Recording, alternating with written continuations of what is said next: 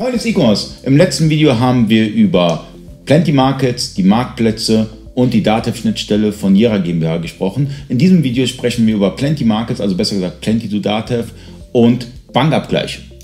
Genau, der Bankabgleich ist was, äh, was gerade für Händler, die viel mit Vorauskassezahlungen arbeiten, extrem wichtig ist.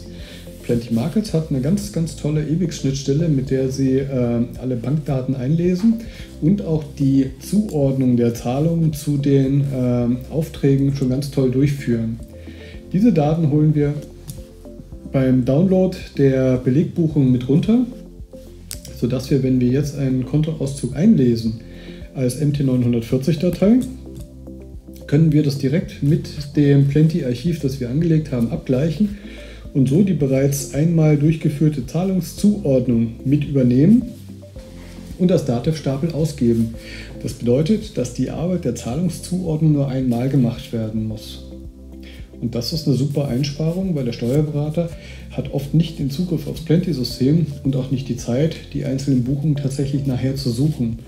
Aber weil oft die Zahlungen ja die gleichen Beträge haben, vielleicht ähnlich gelagerte Kundennamen, muss dann nach dem Ausschlussprinzip gesucht werden, was ist jetzt tatsächlich bezahlt werden, äh, worden. Und damit man das vereinfacht, haben wir diese MT940-Anbindung gemacht und können so die Daten mit übergeben.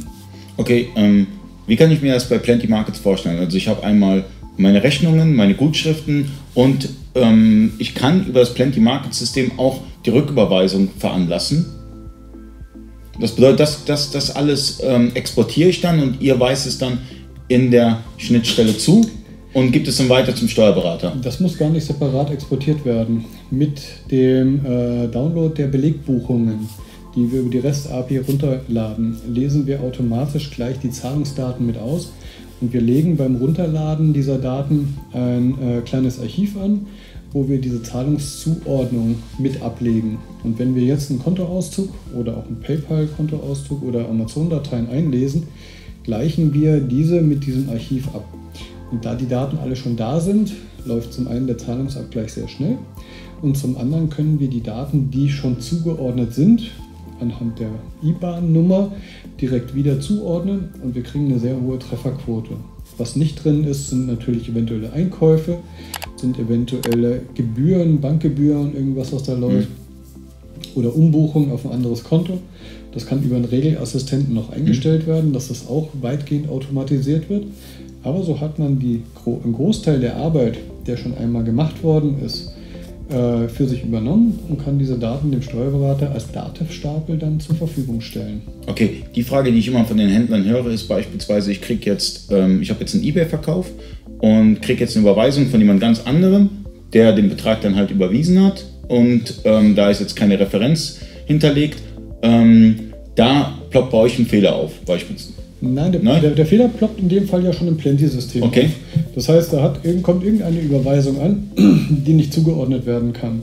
Jetzt muss der Händler ja oder der Mitarbeiter, der im Lager sitzt, im Plenty-System die Fehlerliste bearbeiten.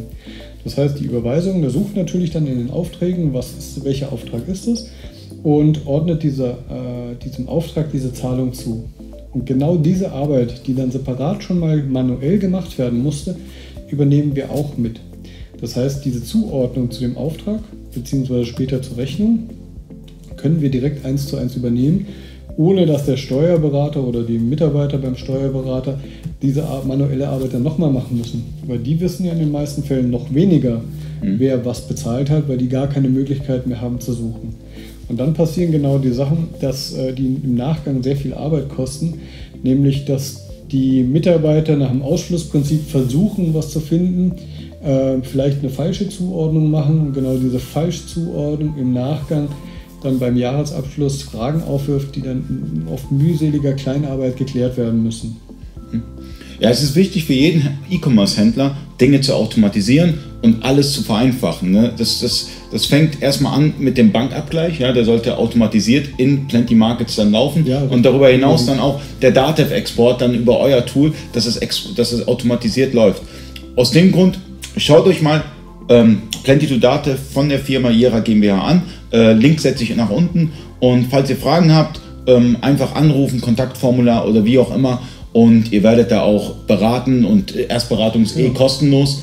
Und ähm, eine Testversion gibt es auch äh, 14 Tage. Wir machen das drei bis vier Wochen, sodass man damit auch tatsächlich richtig arbeiten kann. Drei bis vier Wochen. Also von daher, ähm, erzählt mir eure Erfahrungen. Falls ihr, schreibt es einfach in den Kommentaren rein, schreibt eure Erfahrungen oder falls ihr schon Plenty to Dativ nutzt. Und äh, vielen Dank fürs Zuschauen. Bis zum nächsten Mal.